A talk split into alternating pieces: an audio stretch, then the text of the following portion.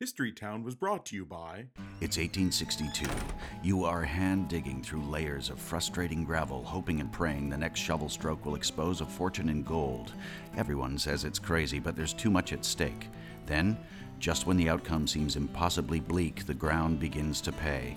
The lead is struck, and the greatest creekside placer gold deposit the world has ever seen is suddenly yours for the taking. This is Barkerville's story. For more information, visit barkerville.ca. Barkerville, a National Historic Site of Canada. You found History Town. You found History You Town. found History Town. You found History Town. Hey, you found History Town. Nice one. Good day, ladies and gentlemen, and welcome to History Town podcast. I am your host. My name is Matthew Quick, and before we begin, History Town isn't a listener supported podcast.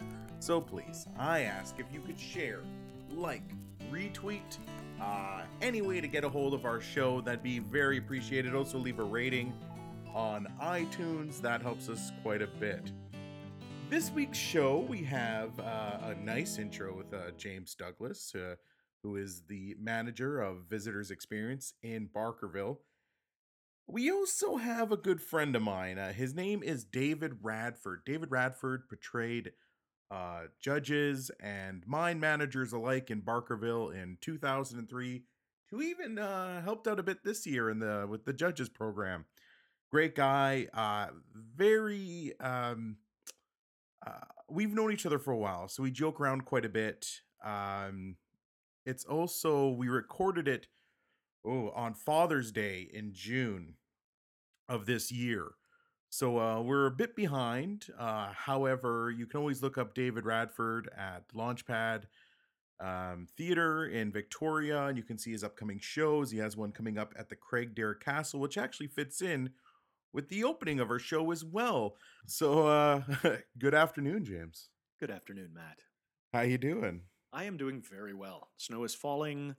Uh, things are shaping up for our Victorian Christmas and the grand Oh. opening of our tube run, the Shamrock tube run and magic carpet lift. Uh, it's very exciting, actually, here around Barkerville. There's about two feet of snow everywhere, and uh, we're very happy that it's falling. I've always loved the Victorian Christmas. I participated in it twice. Um, I did like a like a one man and a two man show um, in like 2010, 2000. I think it was 2010, 2009. Um, what do you have? Uh, what's I know it's a bit early to talk about Victorian Christmas, but we're gonna be coming on it soon. Uh, what's uh, what's the the plan, the schedule look like for that? Uh, those for those days. Well, um, as per usual, it's three days, two weeks before Christmas. So in this case, it's December 10th to 12th. Um, a number of the the stores are open. So we've got uh, C. Strauss and Company, the Mason and Daly, the Eldorado, probably McPherson's Watchmaker and Jewelry Shop, at least by appointment, if not open all day long. Um, so we, you get a chance to come and visit Barkerville in uh, the Victorian wintertime and see the 20 foot snowbanks that'll be, uh, be, be all around as the snow gets pushed out of the park so that people can walk around. Pardon me. Uh, this year, actually, we're going to have two uh, sleighs that are running uh, concurrently. Uh, we do sleigh rides normally, and last year was so popular um, that we wanted to make sure that nobody was disappointed, and if they didn't book their their sleigh ride in advance when they first come to Barkerville, which is a very good idea, book your sleigh ride uh, the minute that you get to Barkerville. Uh, but there's going to be two sleighs this year, so that's very exciting. We have uh, a Victorian old-fashioned Father Christmas uh, in a in a grotto that we call the Enchanted Forest in the new school, the new Barkerville school. Any uh, um, music that's gonna be taking place? Um, there'll be some caroling. Um, uh, Caroline Zins, who's uh, our archivist and librarian, uh, is gonna is gonna lead a, a local choir um, several times throughout the course of the weekend. Uh, singing Christmas carols, people are more than welcome to to join in. I myself, um, as John Bowron, will be doing a dramatic reading of a Christmas carol um, every day at 1 p.m. at the, the Methodist Church. I did that last year, and it was quite uh, it was quite well received. Uh, for the first time this year as well, too, we're going to have the Cariboo Sentinel open. So the the print shop uh, that we've talked about in previous um, uh, episodes of History Town um, will be open, and uh, Christmas cards, a number of different uh, other sort of novelty printing things will be available um, for purchase for for Christmas gifts. Uh, it's going to be great. It's going to be great. And hey, and, and if everything goes really well, our Magic Carpet Lift and uh, Shamrock Tube Run will be operating during Old Fashioned Victorian Christmas. Now, I, I do have to ask because you're going to be in the John Bowron, and you do have a wonderful singing voice. Are we going to be able to see the the the Bing Crosby esque voice? Are we going to be able to listen to that of James Douglas, uh, caroling possibly in the streets, uh, enchanting enchanting people with the snow falling? I mean, come on now. I, I, I I'm not. I don't want to call you out or anything, but I'm just saying that your voice. You do have that old timey perfect voice for those kind of carol songs. So Oh, holy night. yeah, I, chances are I probably will do a little bit of singing over the course of the weekend. uh, now, uh, speaking of en- uh, entertainment, um, you have a. Uh, now, we briefly touched on it, and the only reason was because you probably know me and how I react, and you probably wanted to at least get my reactions out of the way before we discussed it on mic. Because I probably I, I didn't swear, but I was pretty darn close to being pretty astonished and amazed by what this project. Uh, you told me about this project that you're doing, and um, I mean, it's fascinating. Uh, I, I I think that's the one thing I, I always carry away with everybody. And I tell people all the time that you go to Barkerville, you may be talking to somebody who says, I do this. However, it, it should be like an asterisk, and then you get a list of like 5,000 things that they also do. Because you may be talking to somebody who's like hammer, you know, at the blacksmith shop, and then you realize, oh no, he has a, a an album. Uh, he's a, an accomplished performer. Also, you know, a, a, a, a heck of a hand of um, you know shoeing horses or some other thing that you're just like what's uh, okay so you encountered something that was pretty amazing uh, you had a little trip uh, to the island um, working on i think you were doing some film work correct down on the island is that correct or were you doing a play Oh, you mean the when I discovered all of this that was going on? Um, yeah like you, where you were gone for a bit so we were we Um, yeah, the the reason I was gone actually was a 50th anniversary reunion at the University of Victoria. The Phoenix Theatre Department at at UVic was founded in 1966. Um, so this year in 2016, uh, they had a big 50th anniversary reunion and invited all of these different uh, classes. You know, people who have uh, graduated alumni from the from the institution came back and we had a weekend where we all got a chance to meet each other again and uh, network and and you know relive past glories.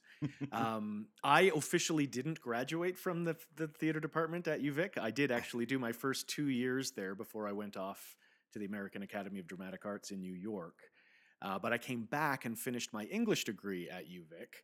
And then I started a master's program there in 2003, uh, which I abandoned in 2004 so that I could run off to Prague and uh, direct a show with, uh, with a, a fairly famous director that I encountered while I was doing my master's studies at UVic. So I, I have UVic a lot to thank for. But I technically never graduated from the theater department. However, my wife did twice. Uh, she she uh, she graduated with her BFA in acting uh, back in 1989, and then she uh, did her master's degree in applied theater, her her MA.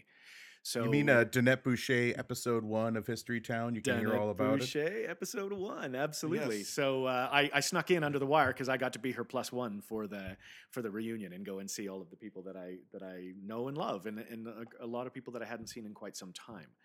Uh, so that was really great. And then I immediately went from there to Jasper uh, because um, there is a big travel uh, trade show, a tourism trade show called Canada's West Marketplace that takes place in a different Alberta or BC community every year. And hundreds of uh, international buyers, so people who operate tour companies or or, or tours, tour wholesalers or um, travel agents, that sort of thing. They come to to one of to Canada's West Marketplace, and then they meet with all of these different BC and Alberta, what they call sellers, which is us, the attractions and the hotels and things, and we make some business contact. So I had to go immediately from Victoria to there before then heading to Williams Lake uh, for a board retreat. I'm the vice chair of the Cariboo Chilcotin Coast Tourism Association, uh, based out of Williams Lake. So it was a very whirlwind couple of weeks that Wow. was that was uh, you know that began with a very interesting email that I received literally the day I was supposed to leave.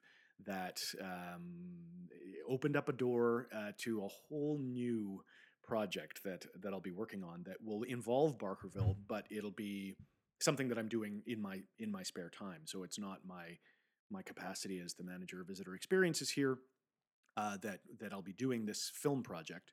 Um, but Barkerville is definitely going to play a, a large role in it, and it was Barkerville was the the inst- instigator for me even thinking about this particular project that I wanted to do.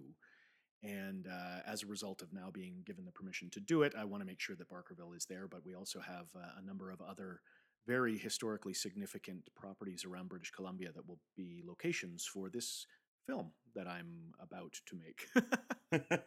and it's the, the, best part about it with your position is that not only are you going around and visiting all these um, historical parks and places. You're also doing um, location scouting, it sounds like, uh, for future projects. Because when you told me about, um, told me about what the project that you're going to be doing, uh, I was like, yeah, no, that's that's right up your alley. You know exactly where those places are, and you know where to shoot. Uh, however, I think uh, I'm we're detracting away from the, the announcement and I think um, you should probably explain to a little bit um, about the person that you received the email from, and then uh, the project because it's it's it's amazing. It's amazing.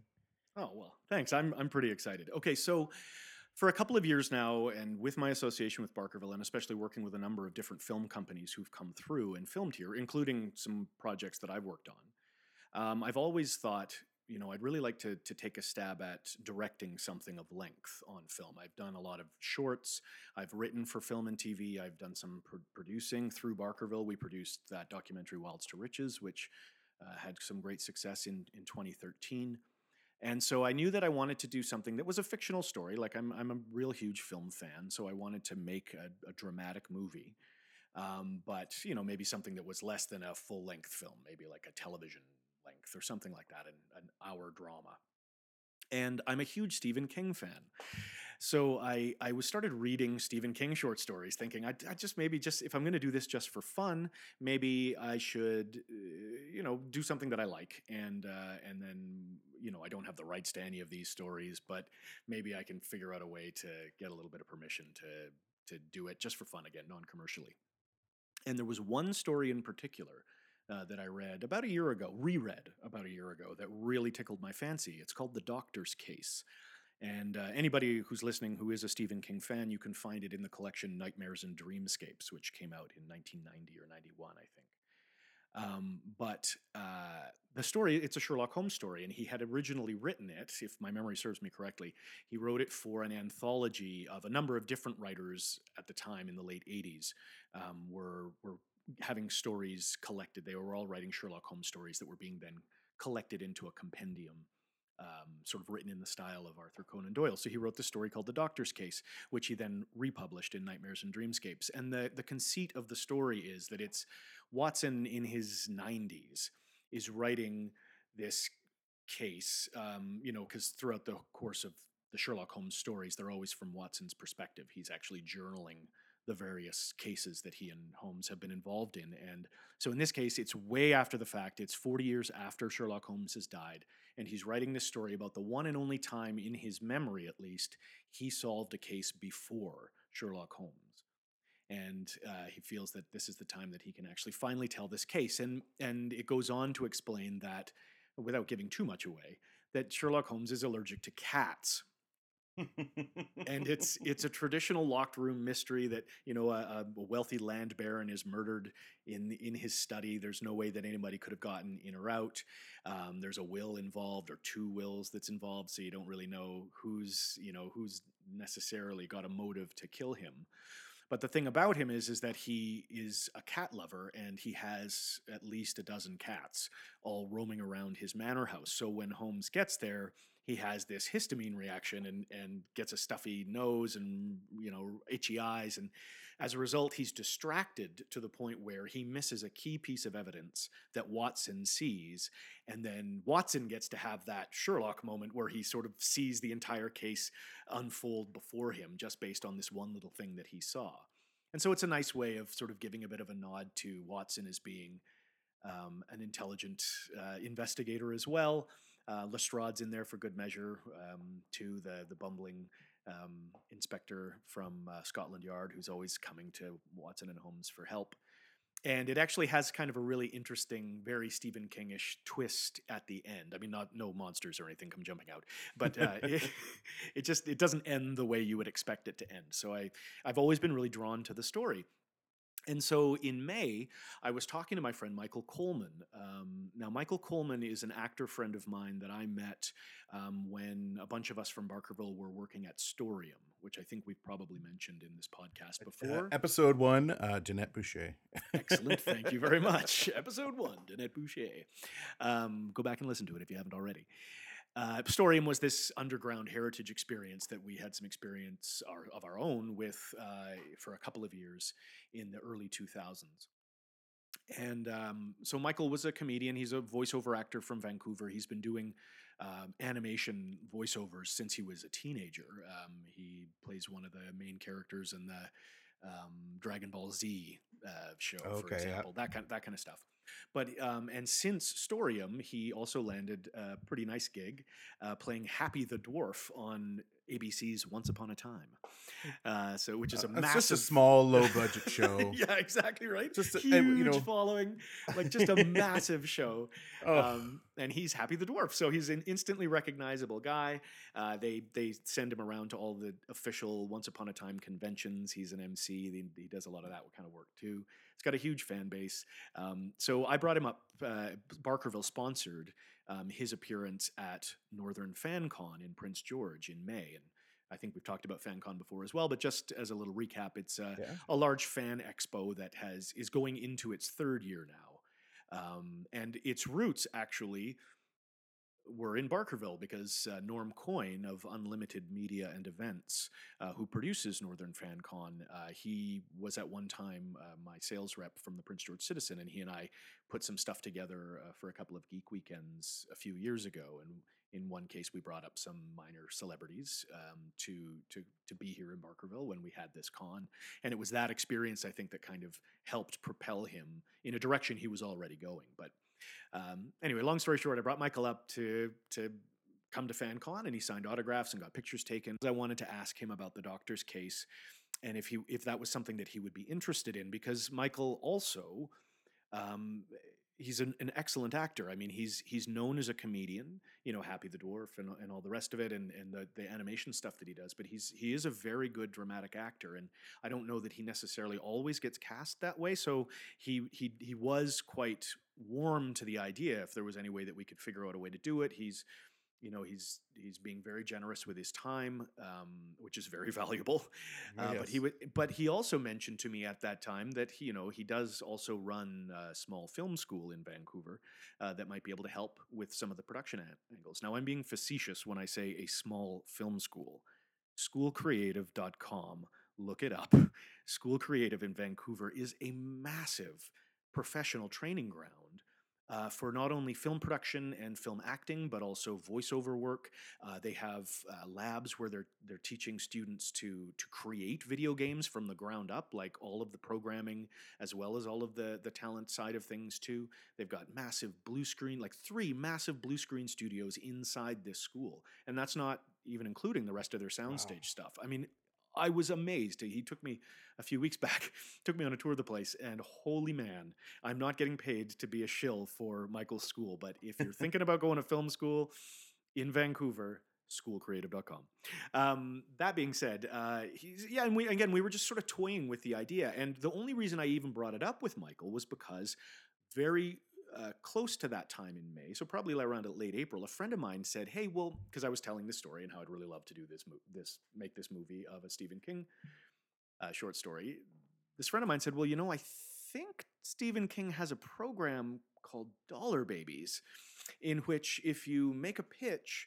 And there's a, a short story that is currently unlicensed uh, that he has the rights to, and they like the pitch, they'll sell you the rights, non commercial rights, for a dollar like literally it just came out of this person's mouth as i'm trying to figure out how i could possibly get permission to film this story. So i had mentioned that to michael he was pretty interested in that and i think that's part of the reason why he brought up his school because you know the whole concept of the whole thing behind the dollar babies program i've now discovered is that it's a way of nurturing young talent.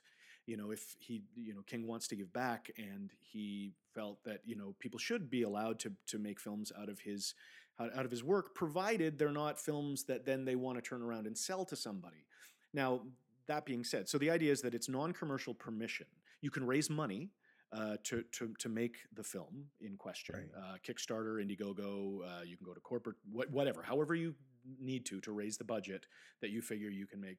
And then uh, you can show it at festivals after the fact. You can show it at educational institutions in a non-commercial way.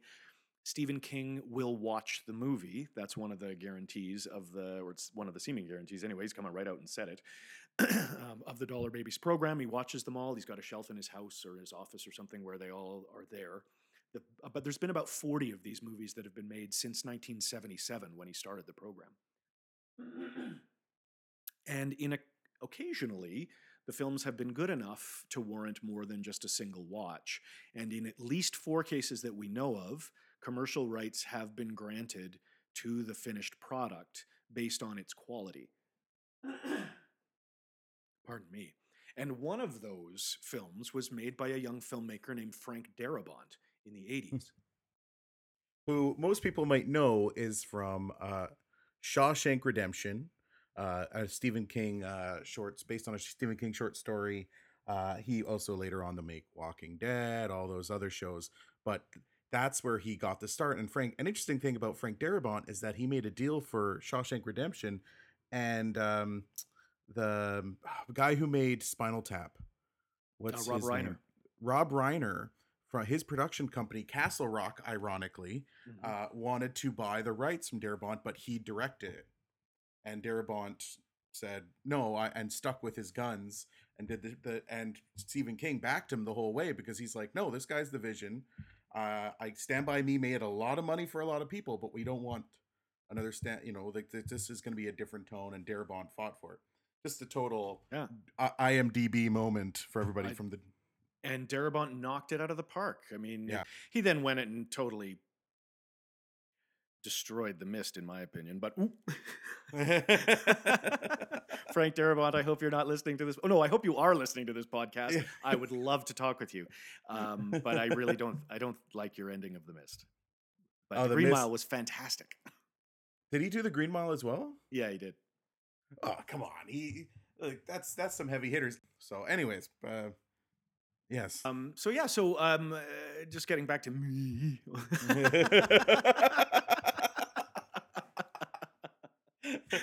Uh, Darabont's had his chance. Yeah. um, so uh, an amazing thing happened because I've been thinking about this for a really long time, as I mentioned, and you know, Mike and I talked about this in in May, but then you know things got busy in the summer, as we've talked about on this podcast, and I just didn't think about it again for a while. And then, literally three weeks ago, like it'll be three weeks this coming Saturday, I uh, I was looking at the Dollar Babies website again because I was doing a little bit of filming with with a friend here in in uh, in Barkerville that was reminding me a lot of Sherlock Holmes, and I thought, man, this guy could probably play Sherlock in this uh, this doctor's case. Maybe I'll just go and look at the Dollar Babies website again and see what what I need to do. And literally, what I needed to do was fill out a text box. There was like a 300 word text box. Make your pitch, and then right down at the bottom it says allow two to four weeks for a response. So I did. I thought, you know what? I'm I've been thinking about this for so long.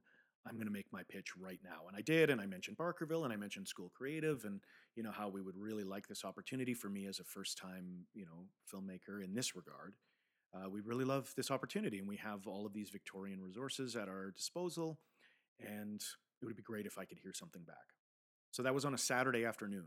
On Monday at 10 a.m., I got a response with a con with a contract attached to the email.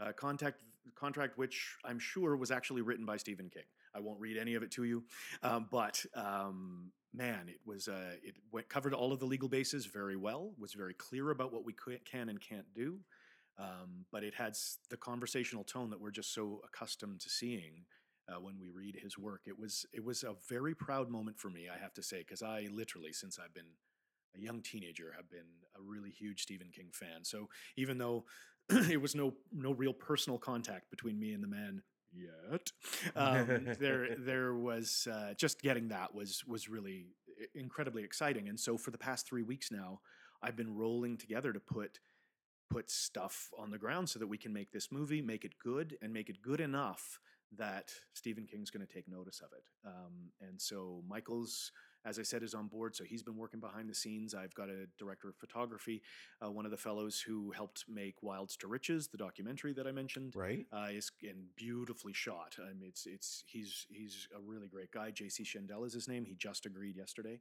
to come on board as DOP. Um, Norm Coyne from Unlimited Media and Events is coming on board as producer. We're going to get a Kickstarter campaign uh, up and running um probably next week. Um, that'll have some uh, incremental uh, things going on, a variety of different uh, rewards for people who might want to invest in the film.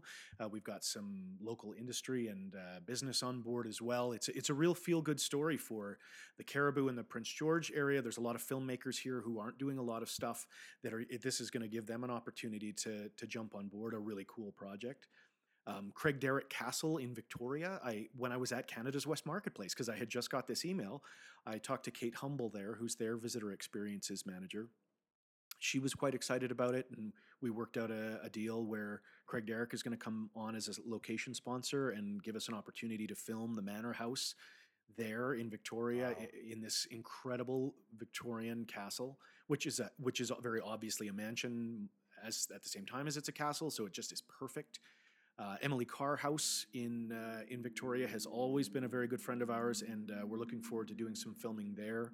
Um, which then turned into this whole real good news story for heritage tourism in BC because now we've got Barkerville, which is a National Historic Site of Canada, the Craigdarroch Castle, which is a National Historic Site, Carr House, which is a National Historic Site. So we get a, a chance to shine the spotlight, so to speak, uh, on these amazing heritage properties that we have throughout the entire province. So there's going to be a whole new way that we can talk about the film and kind of why this is good for BC and for, for BC tourism. So uh, it, it's amazing. Just the last three weeks have been a roller coaster of goodwill and great feelings. Um, I'm headed to I'm headed I'm headed to LA in two weeks to talk to um, a person who I can't name right now because we we we have no deal at all, but who has expressed some very positive reaction to my initial um, uh, contact um, about coming on and, and having a small but very important part in uh, in this in this film. This person has some on-screen Stephen King experience already, so having them uh, you know uh, involved in our project would just be that extra little bit.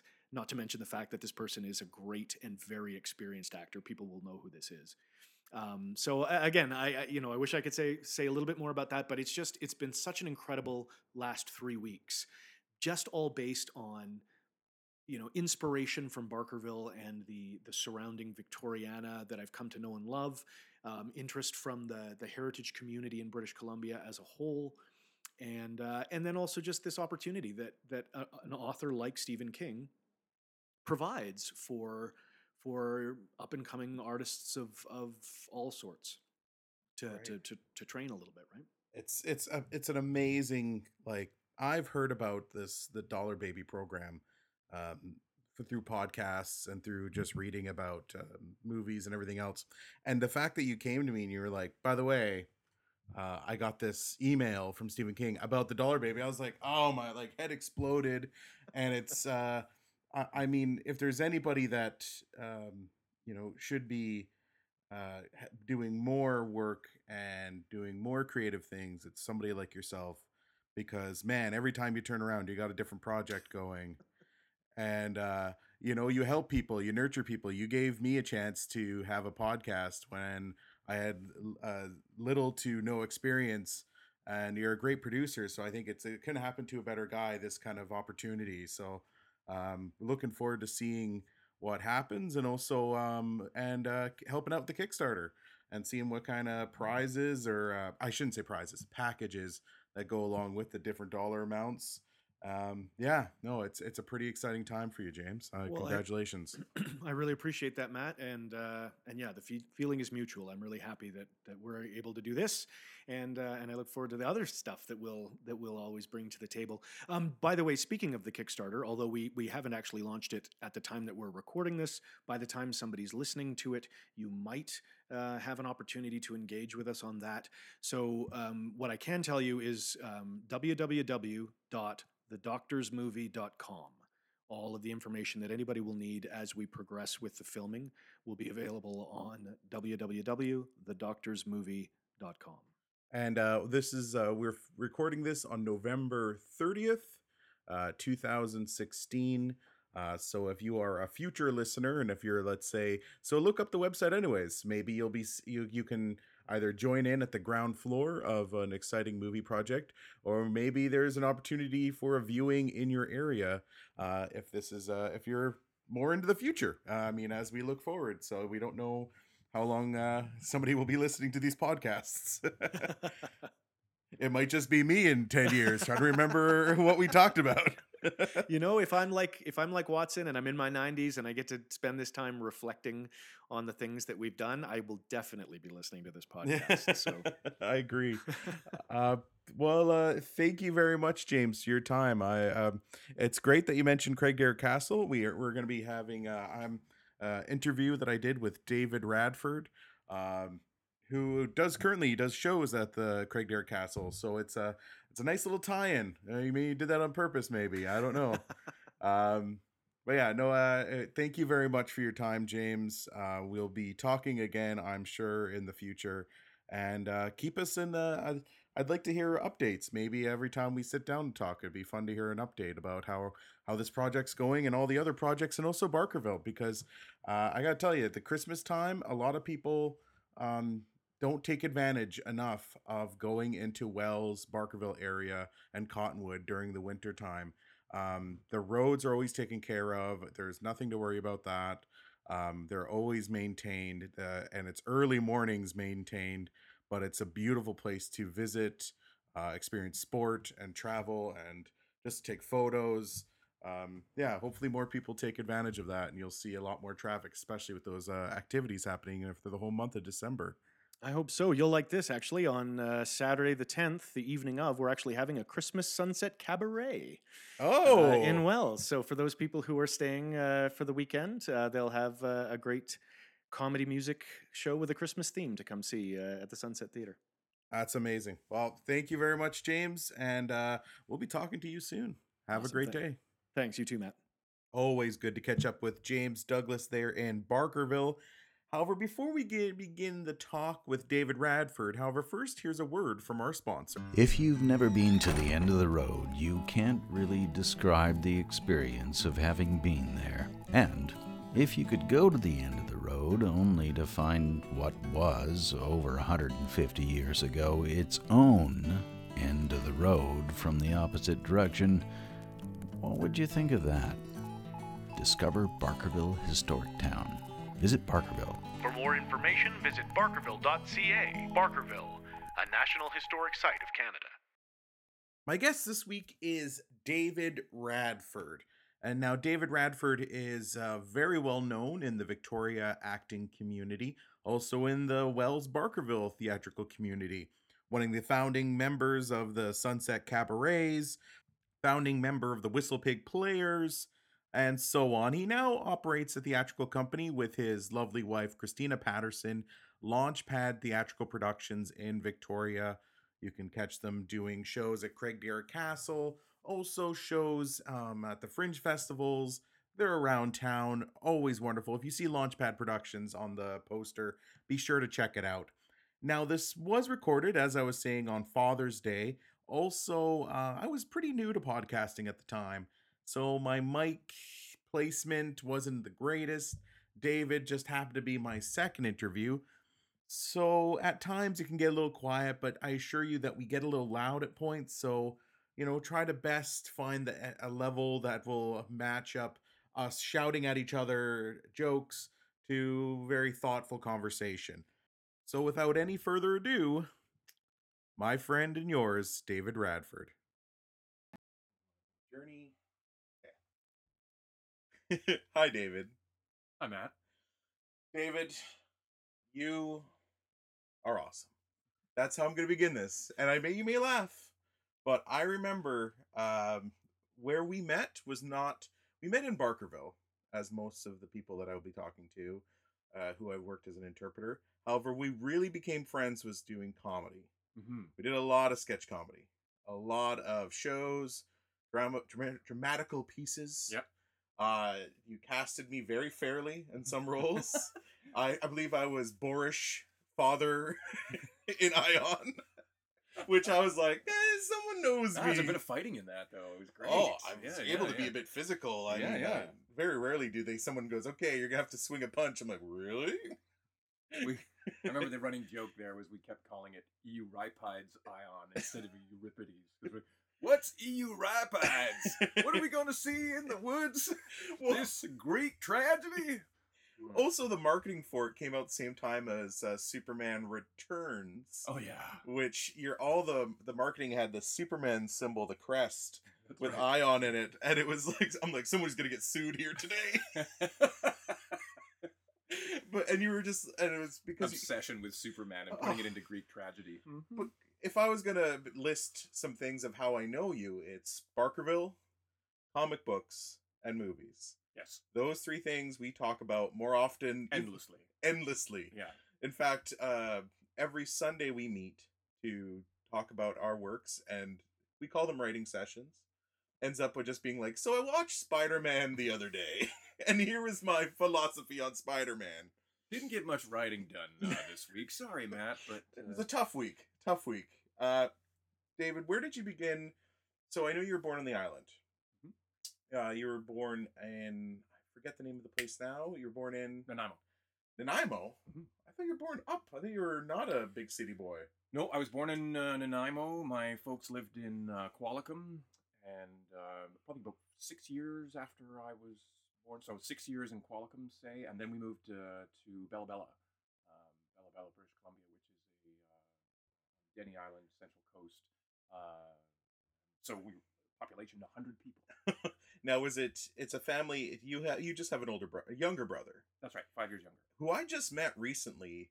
Like it was like the elusive thing. I always thought you were an only child, but you had a younger brother of how many years younger? Five years. five years. So you always just skipped each other in like high school or elementary. Essentially, you're always on the way out, That's right. and he was coming in. That's right. Uh, you went. You lived in Bella Bella for how long?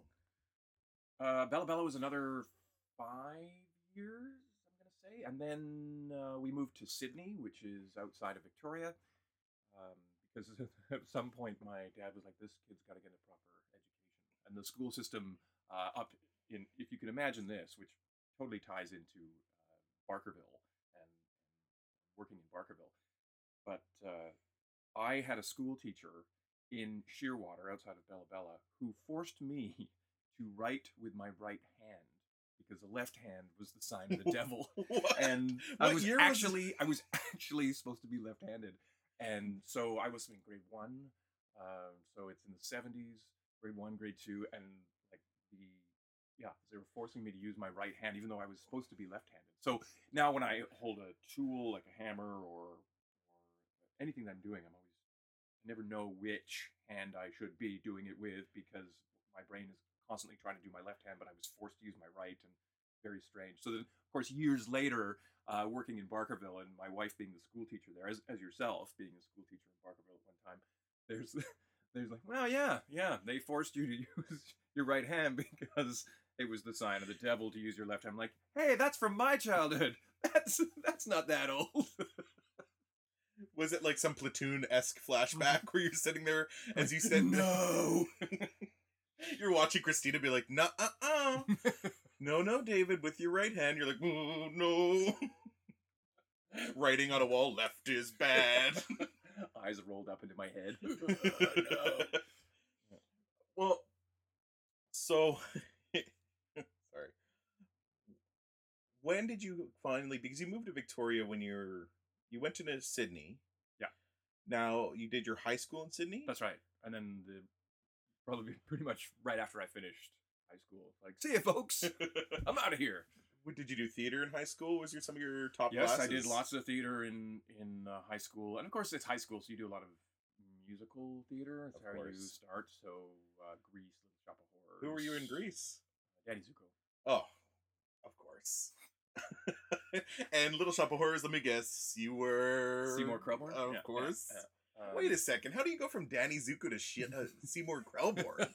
like I was totally gonna say the That's dentist. versatility, man. That's an actor. They're just like, hey, that Oh. handsome guy, let's slap some glasses on him.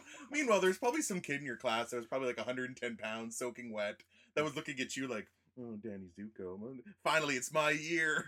I got this one. And they're like, and, yep, handsome, popular David. I wouldn't say I was that handsome. I wouldn't say I was that popular. Um, I was in the uh, theater uh, uh, theater community of my school in the '90s uh, or, or uh, late '80s, early '90s. So you leave the nest. Yes, You're on your way out. Where do you head? Where's your first stop out of the nest? not that far. Went to Victoria, Oh, whoa. and that's down the road. And at that time, it was. but I did a bit of traveling and uh, took off down into the states and drove around in my car, and then went to England for a while and bit of traveling like that. But What'd you do uh, in England? Just go? Yeah, just traveled around with a friend of mine. We, we took off together and uh, went through um, from Cornwall right up to Scotland. Really good time. Now, Christina's story, though, did you know Christina at this point? Christina Patterson being your wife, Mhm. who uh, I interviewed last week. Yes, Did you know Christina at this point? I knew Christina in 92, 92, 93. We were in a show called uh, Much Ado About Nothing. Uh, I played Don Pedro, she played Beatrice. And so, of course, I'm not the one who gets the girl in the end. But at one point in that particular Shakespeare show, uh, Don Pedro asks uh, Beatrice, Will you have me, lady? Will you marry me? And so, how strange that years, years later, of course, I would uh, be proposing to Christina in Toronto on Toronto Island. And of course, what did I say? Will you have me, lady? Yes. God, Full circle. You're so smooth. Like I would have never. I would have been like, um, to be. She's like, that's not even the play we did, which is ironic, uh, because you're now going to be doing a production. Let's throw in a quick plug because it's Mhm. great that uh, your production company Launchpad Productions Mhm. performs. Now it's twice a year, but before it was once a year yes. at the Craigdarroch Castle in Victoria, British Columbia. Mhm. Uh, you do shows, you did Halloween shows like Dracula. You did uh, uh, Ark Arkenham Asylum. Yes, we did a Batman esque thriller last year, and we're we're doing it again because it was very popular.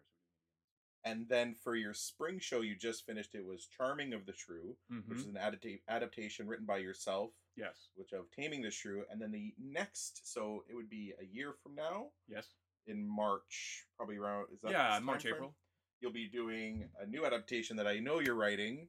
So now you have to commit to it because you're saying, well, not really. I mean, Yeah. Oh, then that's much ado about nothing, right? Much Ado. About Nothing, Yeah, that's much less ado about nothing. I think we're doing a we're doing a very uh, what we do at the castle is do shows in an hour. So whether it be a Halloween show or a spring show or a Christmas show or whatever we're doing, uh, we reduce them down to one hour. So it's Shakespeare done in one hour. which wh- it, it, when you think about it, it's perfect if you want to go for a night out. So Toronto. Now we sort of skipped a bit, but you proposed to your wife on Toronto Island. Yes. What year was this? Uh, we 2003. So in the time between them, because you're traveling, you leave high school, traveling. Do you do a lot of theater in between there? Like, is there like much shows you're producing, or are you just doing like freelance work, or what do you? Where's that period there for like almost like a ten year period? disappears. Yeah, Yeah. well, I uh, did theater in high school. And I left high school and I was in Victoria. In Victoria, I did uh, community shows uh, at local community theater, uh, local community theaters, and then uh, left, went to Toronto with Christina. We uh, drove across together. Uh, Christina was doing a show, but I disappeared from theater altogether. I went Really? right away from it, and I worked as a bartender and had a lot of fun living in Toronto for three and a half years, and then moved to Vancouver. And again, I was wasn't really doing any real theater. Um, and then uh, Christine and I, when we got married, very first thing that kind of injected me back into that was uh, going up to Barkerville. So when when when was your when was your first year in Barkerville? What year was that? Uh, 2004? I think so. Because my first year was 2004, yes, but I think we just crossed. Like I you was, had the mutton chops back then, Oh. and and you worked as a school teacher, right? I but worked we as didn't really know each other. No, I I sort of hid away. I think it was sort of a funny thing with me is I I, I got the position, but I also was working as a, a manager at a movie gallery. I worked at a video store, which when you think about it, would be like instantly. What would we else would we talk about? Right. videos and Yeah. Barkerville, Right. and I'm doing both at the same time. But I, we, I just never really socialized with anyone. I just, I had my girlfriend at the time, and we just sort of hung out together. Or I was in in, Quin- in Quesnel. I didn't really move into the scene, as it were. hmm Uh, and then it wasn't until 2005 when we, I would came out into the street uh, contract for Barkerville and we started interacting. Yes, that's right. and uh, eventually realized this is the funniest human being. like, because I, I realized this when we started doing shows together. We did a, uh Midsummer Night Dream. Except you played Oberon Yes, with uh, Christina playing your Titania. Is That's that right. the name? Oh, Yeah, yeah. perfect. Hey, yeah, yeah, nice, nice There, work. nice see, work. English lit major. uh, we did that. We did that show together, and then we did a comedy auction That's right. uh, we sort of just we threw together. I had my writing partner at the time, Ben Mills, and so it was me, Ben, you, and Mark, Mhm. which was like basically the the four blandest sketch comedy names in the world, like Matt, David, Ben, and Mark. and uh, we just were like, I just hit it off. I I I, I always appreciated your work, and it's mainly it's your attention to detail. Now that's why I find it funny that you had this little span in between of theater. How'd you actually get to Barkerville? Who was it that? How did you even find out about Barkerville? Was it somebody you knew in the community? Like, how did you even enter it?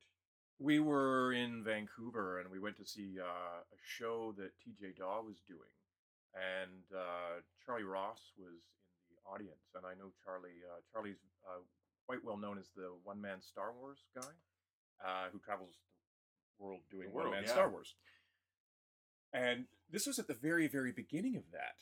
Before anybody knew what that was, uh, he had he'd been working in Barkerville, been working in the Water Wheel program that's up there in Barkerville, run by Dave Brown, still to this day. Uh, and he had to leave that summertime job uh, to go and start touring the Fringe, I believe, uh, or or doing bigger. The show must have been blowing up at that time because I remember Yeah. 2004. It was starting to go It's- right. Yeah, it was starting to really. Go it wasn't up. soon so- after that he was on Conan and things. Like, I Sure, mean, he just yeah. shot to the moon after that. So he couldn't do this summertime gig anymore, and so he was talking to me about going up, and I was like, uh, as at the end of this show, the TJ TJ Dawe's show. So he's talking to me about going up, and I said, "Oh, I don't know." So I let it go, and then I started talking to my wife about it, and he's like, "Why don't you just do it? Why don't you do it?" I'm like, "Oh, okay." So then I went back and talked to Charlie.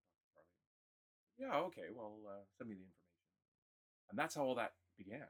And so then I made my way up there uh, that that summer's job and met Dave and worked the water wheel program there. Uh, at that point, I lived with uh, two other gentlemen and didn't do very much that year. The very first year, I think I just did the water wheel program, and that was about it. And then the next year, uh, when I met you, and then Christina came up and worked there, and then we moved in with some friends that were also working in the park, uh, and a, a larger community formed.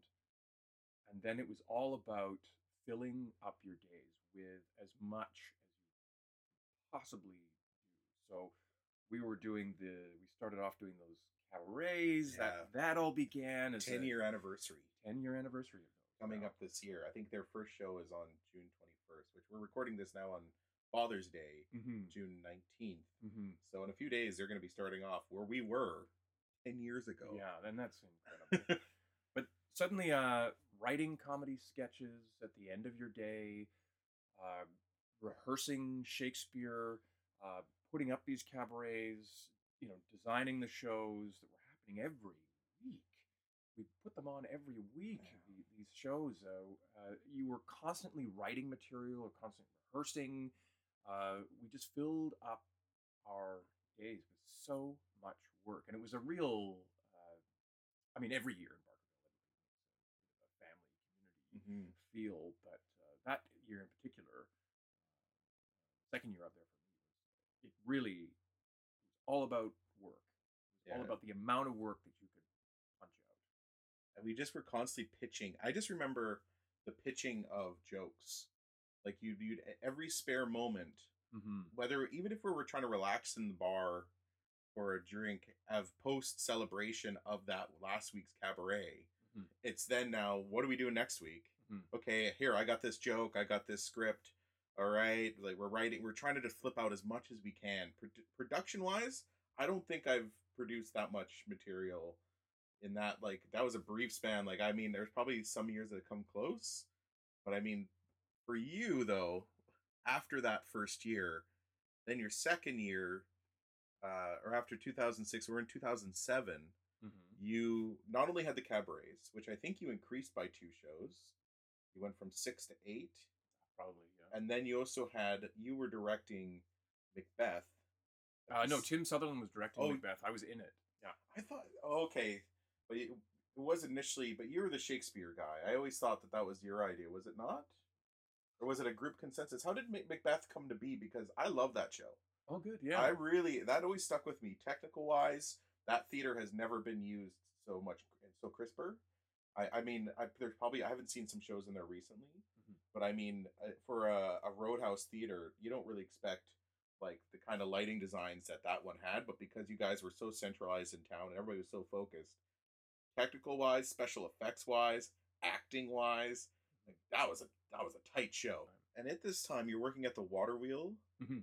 uh, yeah, but also were you doing the judge's contract more that That's time? right. Yeah. So I would be the swing, which I loved as well. And again, that that's the same. Explain the swing just so uh, people at home can understand what that looks like. So eventually, as the years go by, I started to uh, I learned all the shows on the Water Wheel contract, uh, which is Goldfield's Discourse and doing the Water Wheel show and the Water Wheel Kids show, and then uh, wanted to, of course, see what it was like to be uh, in the judges contract, and so I was up there in Richfield doing the uh, the judges program. In heaven. Um, yeah, it's a lovely spot. Best uh, office in British Columbia for sure.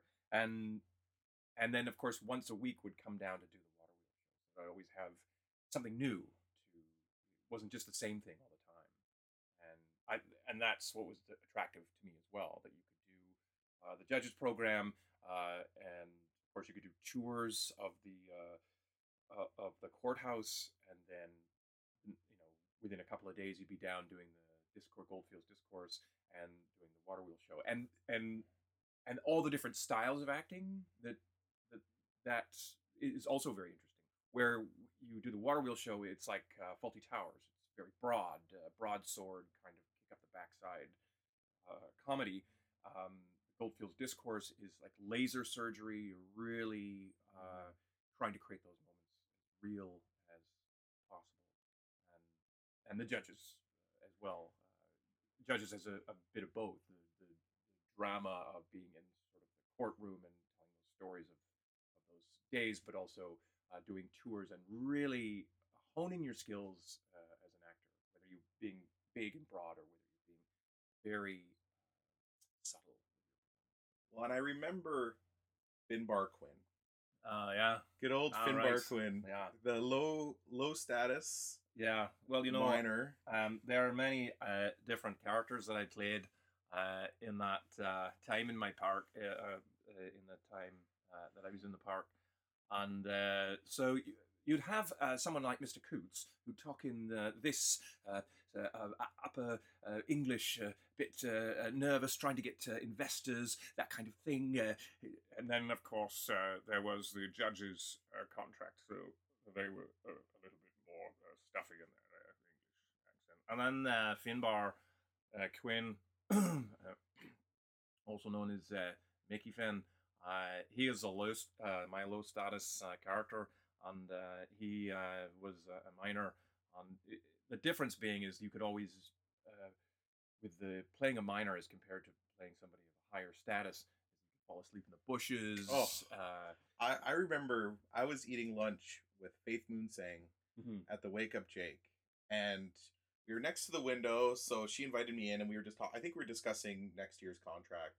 Uh, I think it was two. I think she was asking me where my thoughts were, what character I'd like to be. You know, like who, where, what facets of history I found more interesting. What would I like to talk about?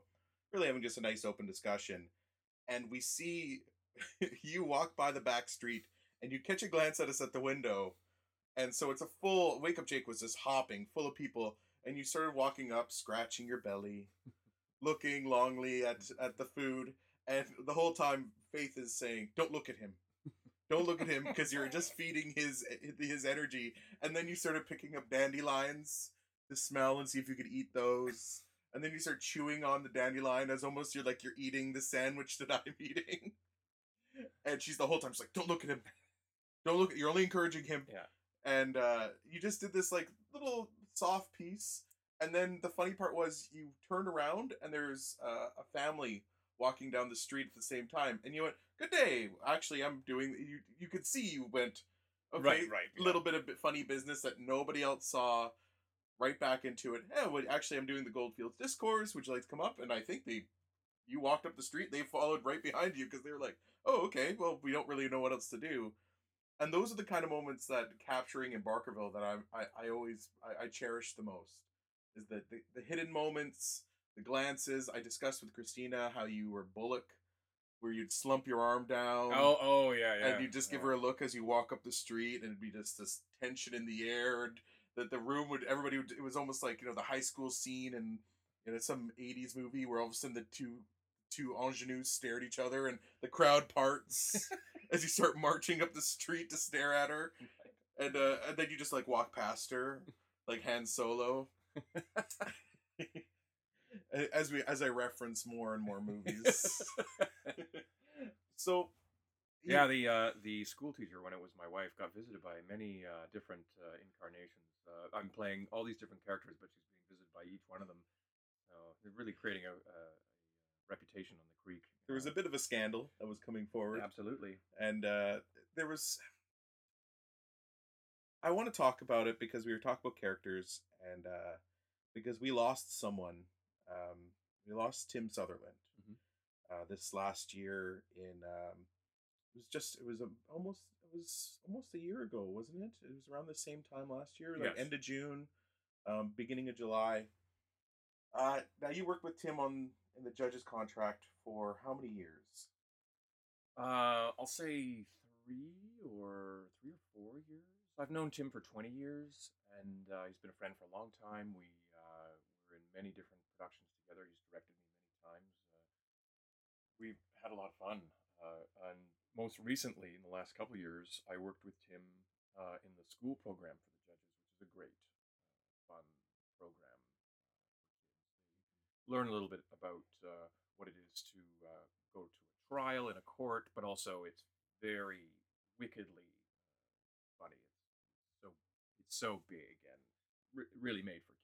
And it's almost like the hidden show just to get off topic Mm-hmm. that school show only is seen by grade 10 gr- classes and sometimes grade 5s Oh no, there's a whole- yeah, there's grade fours, fives, Fives. sixes, tens. so these so these kids get to see the show and then we'd hear them talking about it but you as a as somebody you can't really sneak into the back without really like arranging it first i remember i've only seen it once and it's one of my favorite shows Mm-hmm. because and it's so special because it only happens short period of time you and tim That's it. or whoever you and Dirk, and- whoever you and james whoever it is there do it and then it's done Yes. and you don't see it again No. until the fall. It may appear a few times, but Yeah.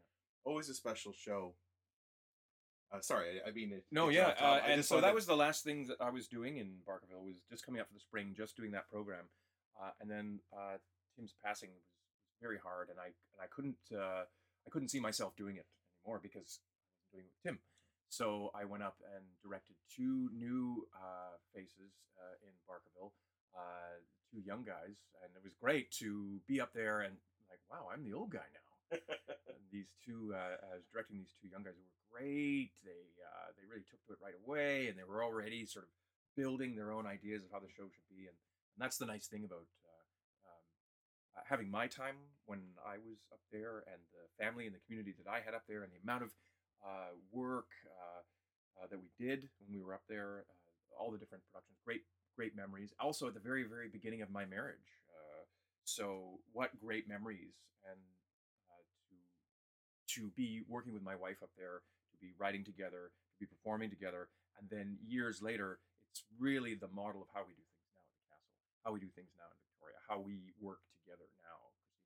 It all sort of started when we were there, and and now to be the old guy and and uh, train these uh, young fellows how to do it, and, and they're already like inventing their own way, and that's the way it should be up there. Should, uh, things should change over. Things should be taken over by uh, new, fresh faces who bring uh, a whole different way of doing theater. and it, it's even too with the, the telling of the history Mhm. because what I'm fascinated in well, is not something somebody else is fascinated in, Mm-hmm. and you're sort of finding like I find that when the refresher would come through, somebody be like, "I'm really interested actually in this placer mining that was happening here," Absolutely. and then it's like, "Oh wow, okay," and you're fine, and that person's telling you like, "Well, actually, I found out this. I've been doing my own research. This is what I'm interested in," and it was always neat having those new people just pop up because even though you're doing your own independent research and you're figuring things out, it's always like, oh, we might as well use each other as that Mhm. sense as well. and new styles of writing and new styles of directing and new st- it, it, it's great We will be hearing more from David. However, first, here's a word from our sponsor. So, if you lived in the 1870s and had the misfortune of being caught committing a crime in Barkerville right after the judge had left town, you could rest secure in the knowledge that you would be languishing in jail until the judge returned the following year. And your trial would happen in one day. Swift justice. Visit Barkerville. For more information, visit barkerville.ca. Barkerville, a National Historic Site of Canada.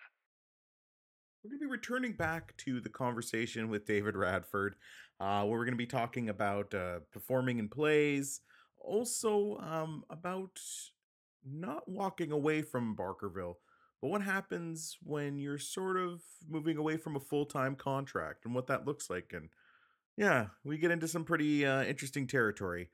Well, here he is, my friend, and hopefully yours, David Radford. I've always loved you on the the water wheel, and I do. I, I mean, it sounds like I'm all over you on this one. sounds like all I'm doing is just complimenting you. You're very kind I'm, I, I have. Geez, come on now. You're you're one of the best. But we also had, uh, uh, while watching you on the water wheel, it was like one of those things of like, dang, man, come on. You guys like you'd have a crowd of sixty five people. When I was working at the theater, I was just like, oh, I gotta. How do I pull from the fish from this stream, right? Because you guys would have assembled this crowd, and it'd be a big crowd, and it's water wheels show is I think I mean it's been the same show, not the same show. I shouldn't say that, but it's been the draw Style. It's it's it- the draw and it's a big wheel, and we've always talked about it. Dads enjoy it. Like my dad always takes people to it because it's like, ah, it's, it's it makes sense. It's tactical. Wheel spins, and you show people how to do it, and it's a great little comedy piece. and it's all and that's really down to uh, one man uh, who has been doing it since the 80s uh, dave brown who has run that contract he was my boss he's one of the nicest people in barkerville he's pretty much the face of barkerville as uh, mr grimsby uh, the, the man who works the, the cornish water wheel uh, and he's amazing and people come year after year just to see that man nothing to do with me i was just happy to to be uh, someone who could get the, the comedy timing of the show, uh, but he really uh, built that up and is still doing it to this day. and he embodies something. There's there's something that Dave Brown holds that is universal from kids to adults. Yes. Like he has, I mean, there's a charm there that you you look into his eyes through his big bushy beard and the hat that's rustled up. yeah. But when he when he approaches you, it's like he knows how to talk to everybody in the group, and it's the same sentence, but everybody's picking up on the information. Uh, he runs a really, I mean, really tight contract actually. Every, Yeah, every- he's- everything he's involved with. Yeah, it's really good. He's really the heart and soul of that place, and it was great that uh, under my in, in my time there that I got to work with him. That was really great. when you walked through the was 2003 2004 sorry the first time you walked through those gates in barkerville how, what was your feeling then what would like as somebody you, you haven't been there when you were a kid Mhm. So when you walk through, was it like what? What's this? Yeah, I've never done interpretive work before. I didn't know what that was. Well, that was always the, the fun part was people sometimes when they were walking through, they didn't know what to expect either. No. And you give them that first good day, and the men sort of look. We look like you know, we have the trench coats or what have you. We don't really look too out of place. No. Like you, I could walk up to you in town and be like, all right, well that guy's wearing a bowler. That's a bit weird. But for and so I always remember you'd be like, "Oh, good day," and it's people's first day. They're like, "Yeah, what's up?" like, why are you talking to me right now? oh, you're the tour guide. Yeah, yeah. Oh, okay, honey, it's all right. like, it's it's a weird experience for first people that arrive and also first interpreters. Like, how long did it feel before you felt like you had a grasp on what was going on? It took me a while. Oh, it took me uh, it took me a while. The very first year it was because uh, uh, being in character all the time. The and there's a huge there's a huge uh, strange world that. At what point do you actually say no? I'm just an actor because sometimes you, you you'll be saying good day to somebody and be talking to them, and then they'll be like, "So where are you really from?" What do you mean? I'm from here.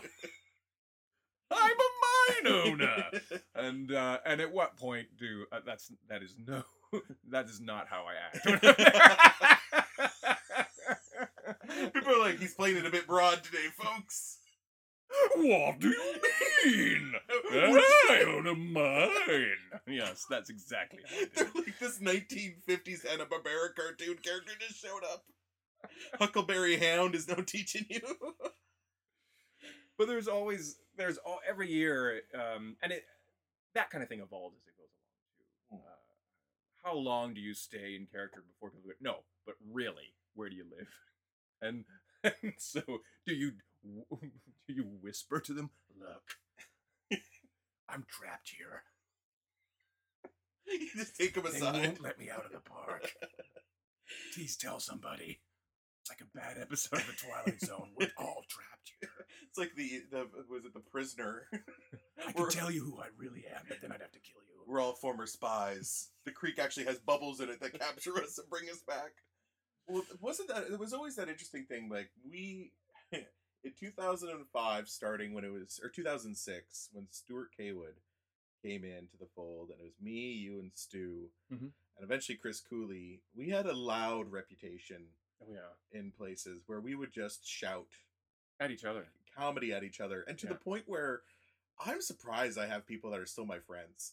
Like, Yeah. that would be witnessing to it because we're just shouting jokes loud, louder, loudest. My jokes funnier, and then you have the tourists that would be in the establishment with us, witnessing it. And I always thought, what do they think? Like, are they enjoying this? Is there a fourth wall? Like, it's so funny. Like the people that would stay in Wells, um, how they would witness us just getting. I'm getting bread. Right. Like I always found that like to be a secret thing of like you should stay in Wells. Because isn't it cool that that guy who's that now he's you can actually you know pick him up on the side of the road and drive him back into Wells. right. Right. Right. You know I've gotten that a few times where people are like, hey, you want to ride in? I'm like, sure thing. what are we doing?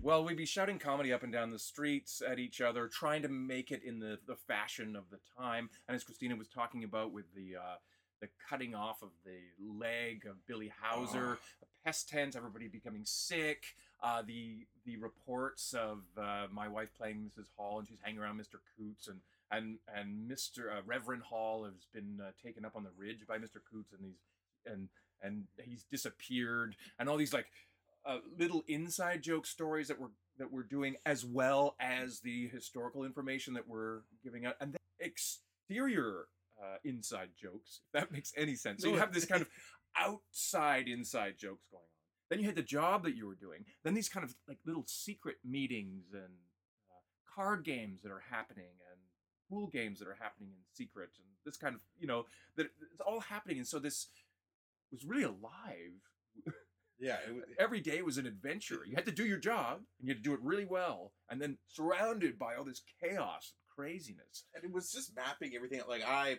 I mean, uh, you were married, Yes. so sneaking kisses Right. you because you Oh, yeah. you had to do because I know We had- that oh. oh Mrs. Hall and I had it down to an art. Because that's the thing is like you want to.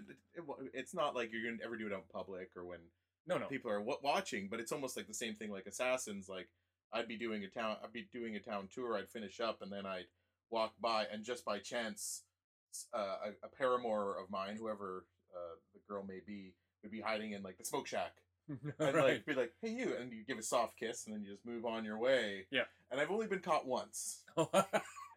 So any uh ever been caught kissing? Me? No, I think I was. uh We were pretty stealth about Ah, it. see, I never, w- I've never seen it. I've never even seen you guys like have any. It was always looks, glances. Oh yes. I never saw anything. No, no funny business. No. But I'm sure you're not the. I mean, I'm sure my story is so tame. I'm, I imagine are tons of stories that are Oh, yeah. completely different. Oh yes, absolutely. Uh, the the uh, another hilarious thing about being up there in the middle of nowhere, working in these uh, in this historic park uh, as an interpreter is, of course, when you first get there, uh, there's all these relationships that form because all these actors uh, and interpreters are all meeting for the first time. Now, fortunately, I'm, I was outside of that because I was married, but there were so many people that would uh, hook up together. Uh, they met for the first time, and then halfway through the season, there's all these breakups, and then they're Oh. and then they're re-hooking up for their for their uh, summertime flings or whatever. So there's this whole other it's strange. seasonal relationships. Like we're, we're forced to learn all of this uh, historical drama, and then of course there's real drama happening we used to with all these uh, crazy types that are up there working. So. I remember me and you used to joke around and call it musical chairs. Mhm. where everybody would be sort of you know June like May everybody's getting to know each other by June relationships start forming and by July by uh, Artswells they're formed yes, they had broken up either got back together or everybody made peace and for the last you know for August and September those were the couples yes. and and more often than not they stay together like I find couples that last to September they at least go for a few years like I met my wife and I met her in June and like I realized joking with you when I was like, I'm in a relationship and it is fantastic. And you're like, see?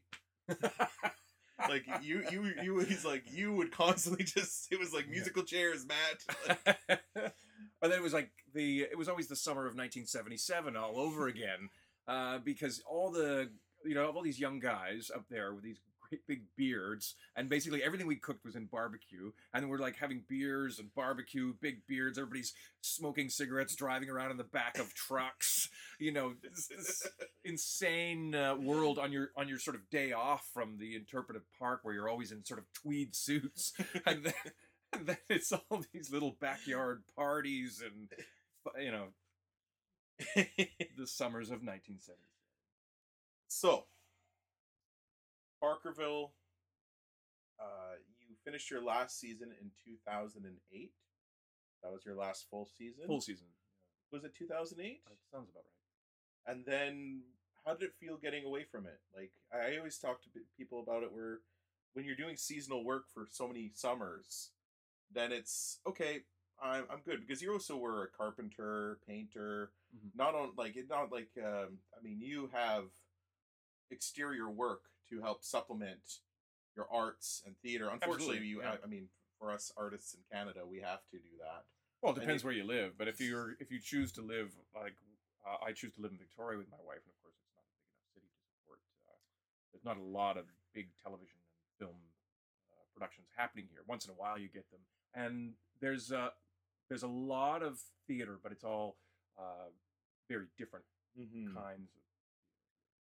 Um, but there's not there's not a lot of big big productions going on. There's big opera uh, productions that happen at the which Royal. your wife works uh, my wife works for, and then uh, there's the Belfry Theater um, uh, here in Victoria.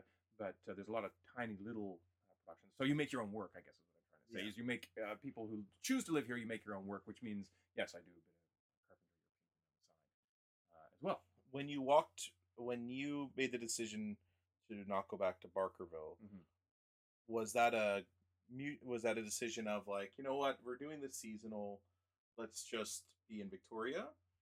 And if after that, did you ever have any pains of like, oh, it's May, May, May I'd, be going up, or you, because you were still in touch because everybody in Barkerville was your friend. Yeah, I uh, I never disappeared from it. I um, I stopped doing full seasons because I think there's a time. I mean, it's just my wife and I are very similar that way, and we it's time to kind of move on and, and actually build new things. And, and so we we I keep going back to work ethic, but it was really about making so much theater in those years that after that it was like, okay, we're going to move on and do something else and invent and inspire in, in a new city, in a new place. Uh, and so the end of the the that four years of full seasons, I think we just we agreed together like, well, I think it's time to move on and do something else. So that's where we came down to Victoria, and then uh, we we now do these productions at the castle and sketch comedy and all the different shows that we write, whether they be ten minutes long or whether they be an hour long or whether they be secret or public or you know all the different uh, productions that we do. Uh, it was it was just a time for a change. But I never actually left Barkerville. We would go up and do uh, do fill-in work. Actually, that's true because I, I did I roped you into doing a radio play Yes. up there, and Yeah, I handed you a script like two days before, Yeah, yeah. and said, "Oh, you're doing it on stage. You don't need to read. You can just read it off your book." And you went, "That's not how radio plays work." like I, I always just assumed that H.G. Wells just or no, was H. No, Orson Welles Oh yes. for yeah, would yeah. just take out the script. Oh, I just got the script. I'm just gonna read it. I'm not gonna. I'm just gonna read it. I'll, I'll emote on the day. Putting out a cigarette. No, I'll do it on the day. And we did. A, I think we did a bit of rehearsal for that. And, we uh, did. Yeah, we- yeah. I, yeah. I, I think just to pull it up off the page a little bit. your insistence on that one. Yeah, yeah, yeah. Just so your, have- your work ethic really. just to have a bit more action to it. Um, but yeah, I never actually stopped really going up. We would go up because uh, Wells would have Arts Wells. So there'd be the big music uh, festival that happens in Wells, which is eight kilometers away from Barkerville. So we'd come up, visit friends, stay for uh, Arts Wells, maybe uh, visit Barkerville, or maybe I've got some shift work where I came into Barkerville for like a week and did some shows for a week just to help out while somebody needed a relief to go to a wedding or take some time off or whatever, and then disappear again. Uh, and then most recently, yes, I was up there for the spring for the last two years, and then uh, this particular year, I went up and trained the two uh, young fellas. So, so it's always kind of back and forth. Always, it's never really left. I don't think I could ever go back to doing a full season there. I think that that's very different, but uh, uh, for me now. it's a different beast. yeah, so I can't say there was any like, oh well, that's the the good old days of. uh, I'm always seem to be connected. It always seems to come around, and, it always has a tiny part. Uh, I'm gonna I'm gonna end on two things. Mhm. So we have a little pause. I'm just I have two more things. to Mhm. say. Uh, so you love superheroes. Yes. You love superheroes, and you're the one that got me into. I remember sitting on your deck, and you explained the plot to Batman Begins, and I think it was one of the first big conversations we've had. Like we were just, you saw Batman Begins. We, I asked you how it was, and you explained the philosophy of Batman to me. Because at that point, I just know Jack Nicholson, fantastic Batman, Joker. I know- I may have to disagree with you, Uh, but uh, but I, I just remember that, and I said, "Oh, I watched Batman 1989. I really enjoyed it."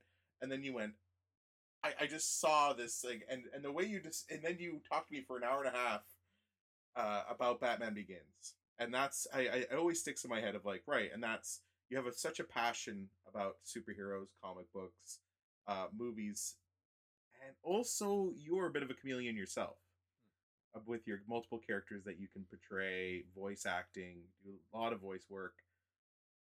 I When you don't got- know what you mean. when you got to Barkerville, did you like the idea of being a separate character full day? I know we touched upon it, where you said it's a bit of it's a bit different when you're playing somebody all day.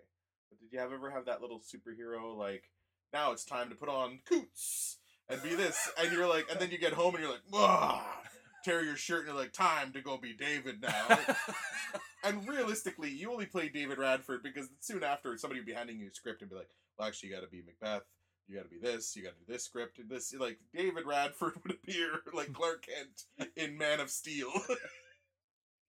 and if you've seen Man of Steel, you get that reference. He is like Clark Kent for like 15 minutes. yeah, yeah, yeah. Barely. But did you, uh, when you were drawing upon in acting in general for interpretation, uh, did you enjoy that aspect? Did you find the fun in that? Did you ever relate anything? Did you have any comic book moments when you were like on the street? Did you just go like, "Well, I'm like I'm a different character right here, and I'll portray something, but I'm really not that." Like I I know you enough. I portrayed a mine manager, and I slowly went insane throughout the year because I found out he had mercury poisoning. Right. So by the end of September, I was putting newspapers in a bag and forgetting where I was. I, I Mhm. shouldn't say insane. I was having showing some neuro, uh, like uh, symptoms of overexposure to mercury. Right. And and, t- and would talk to people about it. And they're like, "Oh, I've been using mercury all my life, and I don't see the problem now." And then I'd be just using my, and my one hand would be off to the side doing something else. Like, "Oh, what am I doing?" Like, I did a little research. I didn't. I didn't go too broad with it. So what I'm guess is saying after a long-winded speech, uh, because I have multiple questions in there and I can edit it as best as I can. uh, where do you always see yourself with superheroes in correlation with acting and interpretation? oh my goodness, I don't know. That's uh, I, I see it, and that's one. Uh, It could be something that you. Uh, I've always pictured you as uh, somebody that drew great inspiration from comic books whenever you were acting, because you became that person, and you were, and you had the ability to turn it off. Like if you're playing a hard role, you never like, you like you work with some actors and they can't turn it off. They're always that. You always were good to be like, what? Okay, perfect. And, you know, like and disappear into your own. Like that's fine. No, it's just Well, acting. Uh, yeah, I guess uh, what I do, whatever role that I'm doing, I always try to find the voice first, and so that's where it usually draws from anything that I've read in in comic books or any kind of any movie. I've it doesn't have to be superhero film, just films in general. I'm always sort of taking little bits of different uh, performers' performances, different actors' performances, and then meshing them together and then trying to form and so it's always the voice that comes first for me i always have to find the voice of the character first and then from there the the layers of the character start so that's one thing because i was uh, attracted to old radio plays uh, uh, reading uh, watching so many films watching all different kinds of television programming and and and and reading comic books it's really like trying to find the voice of that character like what is this what would this person be like? What would he sound like first, and then developing. That's uh, see, you're a hundred times better than I am. I'm like, does, can this character sound like me? this character's gonna sound like like me. I have two voices. I have Newfoundland voice and me. Newfoundland voice is also me. Like, well, I guess it's gonna be a bit of uh, um, Alec Guinness or something in there, and then we'll put a bit of the Irish on top of it, and uh, and then uh, maybe we'll uh, change it right up. Uh, this is unreal. How I, many, I don't know. What are you talking about? how many voices? What are you saying? Um, How, yeah. how So many voices do you got? I don't know. I have no idea. I, I, because I tried doing the number one day and I was thinking about it. I'm like, I can't. Like, I, you change every time you see something different. You come up with a new voice. I'm like, ah, how do you do that? Well, David, I really appreciate you sitting down with me today. Mhm. I uh, it was great. It's great always talking, and it's especially because I mean, probably there's gonna be some things that we just laughed uproariously about. that hopefully people find just as funny as we do. I doubt it. It's like, and this this inside joke, we said the word mud. and then people are like, wow, really low ratings. you should have been there. we we did this one sketch once, completely off topic. We did ghost, but we we were referencing our relationship with yourself, me and Stuart's relationship with yourself and your wife, about how we can't stop leaving you guys alone because we just want to be around you all the time, and we kept calling ourselves the Ghostbusters. And you're, I'm like, and we're we're always gonna be team together, and we're gonna join the fire department together. And it was this re, this sort of poking fun scene at what was really going on. It was a giant inside joke that me and Stuart kept knocking on your door to be like, "Can David come out and play and, and tell jokes?" And Christina's Christine's like, "Of course," but we'd be like, "And you're coming too," but you just would have no time alone without us sitting on your couch laughing at jokes. And I, I, we did this sketch, we wrote it, and we're like, "This is gonna be so funny," and we couldn't make it through it. Me and Stuart started laughing because the part of the joke was you yelling at us. Yes. And even then, we couldn't keep ourselves together. Get Uh, out of my house. Leave me alone. Leave me alone. Oh, thank you very much, David. No, absolutely, absolutely. Yeah, thank you.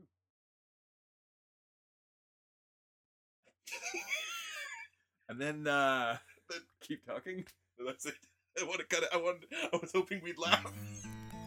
History Town would not have been possible without the hard work, dedication, and man hours of James Douglas and Dirk Van Stralen.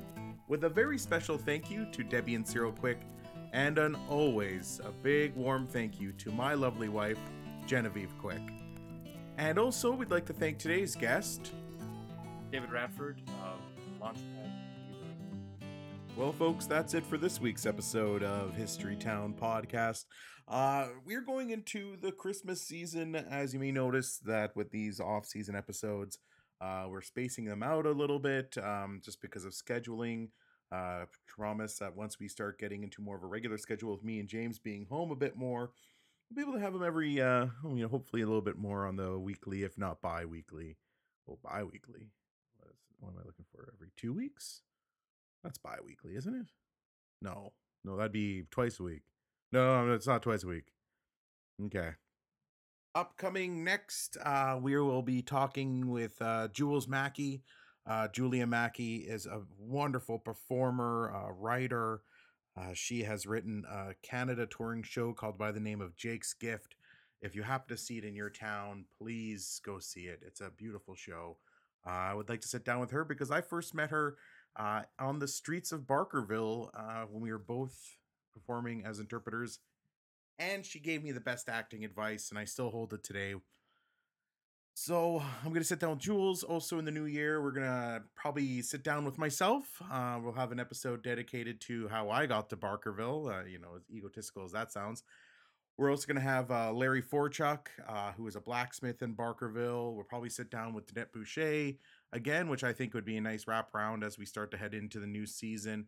Also, uh, I, Celine Harder, um, she is a performer in Calgary. She also was uh, an interpreter in Barkerville uh, for two years.